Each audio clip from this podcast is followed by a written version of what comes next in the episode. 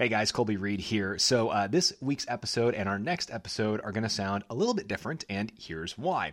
As I mentioned on a previously published episode, the uh, I had the opportunity to go down to the University of Oregon and talk with some students there about uh, career development and how to launch a successful career.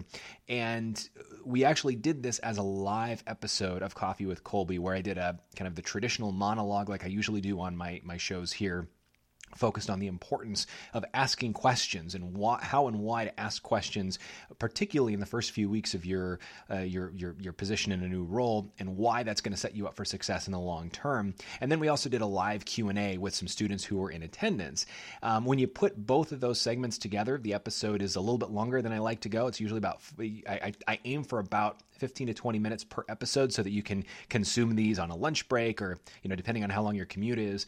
Uh, but uh, when you put both of these together, it's about 45, 50 minutes. So I decided to chop them up, and we're going to publish the first half today, um, really dealing with the importance of asking questions. Um, and then uh, next uh, next episode will be published, and that'll be the Q and A. We'll get into a lot of different topics, and it's a really fun conversation. Um, that's also going to explain why the sound quality sounds a little bit different, and why you're probably going to hear, you know, some uh, some some other background noise that you won't normally hear on one of my episodes. So uh, give it a listen, and uh, hope you enjoy.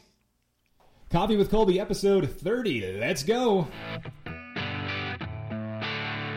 Good morning, good afternoon, or good evening, and welcome to today's episode of Coffee with Colby, the show that's all about helping you put your best foot forward on your professional path. In the time it takes to enjoy just one cup of coffee, we are going to cover the challenges that crop up in the workplace and how to balance your career and your personal life. This is all the stuff you need to know that they're not going to teach you in school. Thanks for tuning in. As always, I'm Colby Reade. This is my show, and it is a special episode for you today as we are recording this episode live from Allen Hall at the University of Oregon School of Journalism and Communications, my alma mater.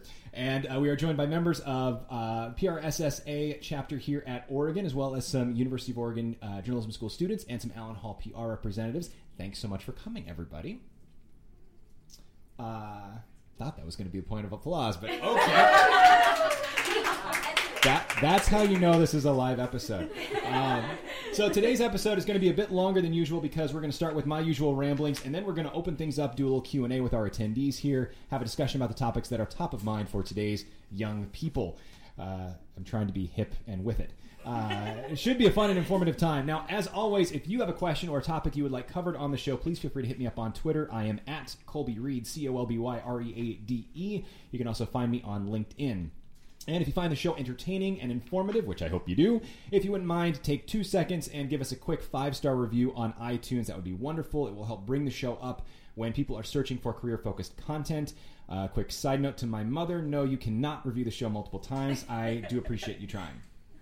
Uh, now, on today's show, I, I, think it's fitting because we're going to do a Q&A today. Um, today's topic is about the importance of asking questions. Uh, when you are new to an organization or new to a role, whether you are fresh out of school or you've been in the industry for a number of years and you're making the jump to a completely different industry, it's really common to be hesitant to ask questions. You want to project this image that you know what you're doing, what which is important, um, but there's this fine line between projecting your confidence and setting yourself up for failure. Um, and I, as if you listen to the show, you know I love to share my own moments of pain on the show uh, and uh, how not to follow in my footsteps. And uh, I have a, a perfect example of how trying to act like you know what you're doing and not asking that one last question can cause you some really, really big headaches. This is a true story in my days working in the PR agency world. Um, at one point, uh, I actually worked at each agency that I've been at. I've worked for a couple of different tech companies, uh, most of which were global brands, and these brands would all have public re- public relations representatives all over the world. Um, and in one case, I was working with a company that was based in the U.S., but they had a global presence. And what would happen is if they had a big announcement or some big news, uh, the U.S. team would create the strategy and the plan and then we'd send out a document to all of our global partners and let them know this is what we're going to do. It, it uh, here's the, the the steps that you need to take to announce this in your market. What you can say, what you can't say. Um, it made guidance real easy and clear to understand and ensured that everyone was on the same page. Now, there was some inherent tension in this process because, as those of you who work in PR or who will at one point in your careers work in PR know, Nothing in PR is ever set in stone until it actually happens. Uh, nothing in communications is permanent. Times change, details change, spokespeople change, event participants change. So there was this difficult balance we had to strike where we'd want to give our global counterparts this heads up as early as possible that news was coming, share as many details as we could so they could start planning because nobody wants to walk in on a Tuesday morning and find out, holy cow, there's a huge product launch coming down the pike in 10 minutes. Okay. But how do you disseminate updates efficiently to that information when details are changing to a global network. Well, in this process, you started to have teams that would reissue those global documents on a regular basis. Um, so they might send one version that says, this event is happening June 10th at 9 a.m. Eastern, and the next version says the event is June 10th at noon. But when you're sending out multiple documents with different information, it can get really, really confusing, especially when you're dealing with different time zones and, uh, and different, uh, different geos and that also was challenging because the global teams didn't always have a direct line to the team uh, that was making the announcement. So the word came down that we were no longer allowed to change the information in one of these documents. Side note here the full instructions were that we couldn't change and then reissue an announcement so that it looked brand new. What we did have to do was we would edit the existing version and then list all the changes at the top. So we'd send one version in all black ink, and then the second version would have all of our updates highlighted in red and listed at the top. So you could say, okay, the time has changed from 10 a.m. to noon. The global teams can then see specifically what had changed. That makes total sense, right? In hindsight, it's brilliant. The challenge is I didn't get that second half of the directive. I just got the note that we couldn't change any details in the plan. So I may be three months into my role at this organization, and I'm trying my hardest to look like I know what I'm doing. I hate living in the ramp up period and asking what I feel like are these stupid questions every 10 minutes of what does this phrase mean? What does this acronym mean? Why do we do this process this way? Who is this person? Why do I care what they say? How do I respond to this email? Yada, yada, yada. So I'm trying to take every initiative I can think of to show how awesome I am and it's going okay. I'm, I'm getting some points in some cases, but my boss is also noting that I'm making some key mistakes along the way, and they're really kind of stupid mistakes that if I would have checked with somebody, I wouldn't have made that mistake. So I draft one of these global announcements. I take the initiative and I draft one of these global announcements for a piece of news that we're announcing. I draft it like two months in advance to show that I'm really on top of my game. Showing initiative, taking charge, right? Well, after the initial draft goes out to all of our global subsidiaries, global partners, there are a lot of changes to this announcement. Product feature changes. The spokesperson who will be taking interviews changes. The date of the announcement changes. And I am tasked with updating the document before it goes back out again. So, brilliant me, initiative taking me, thinks, ah, they said don't change any details in our documents. So I'll just add the relevant details I know of and we'll go from there.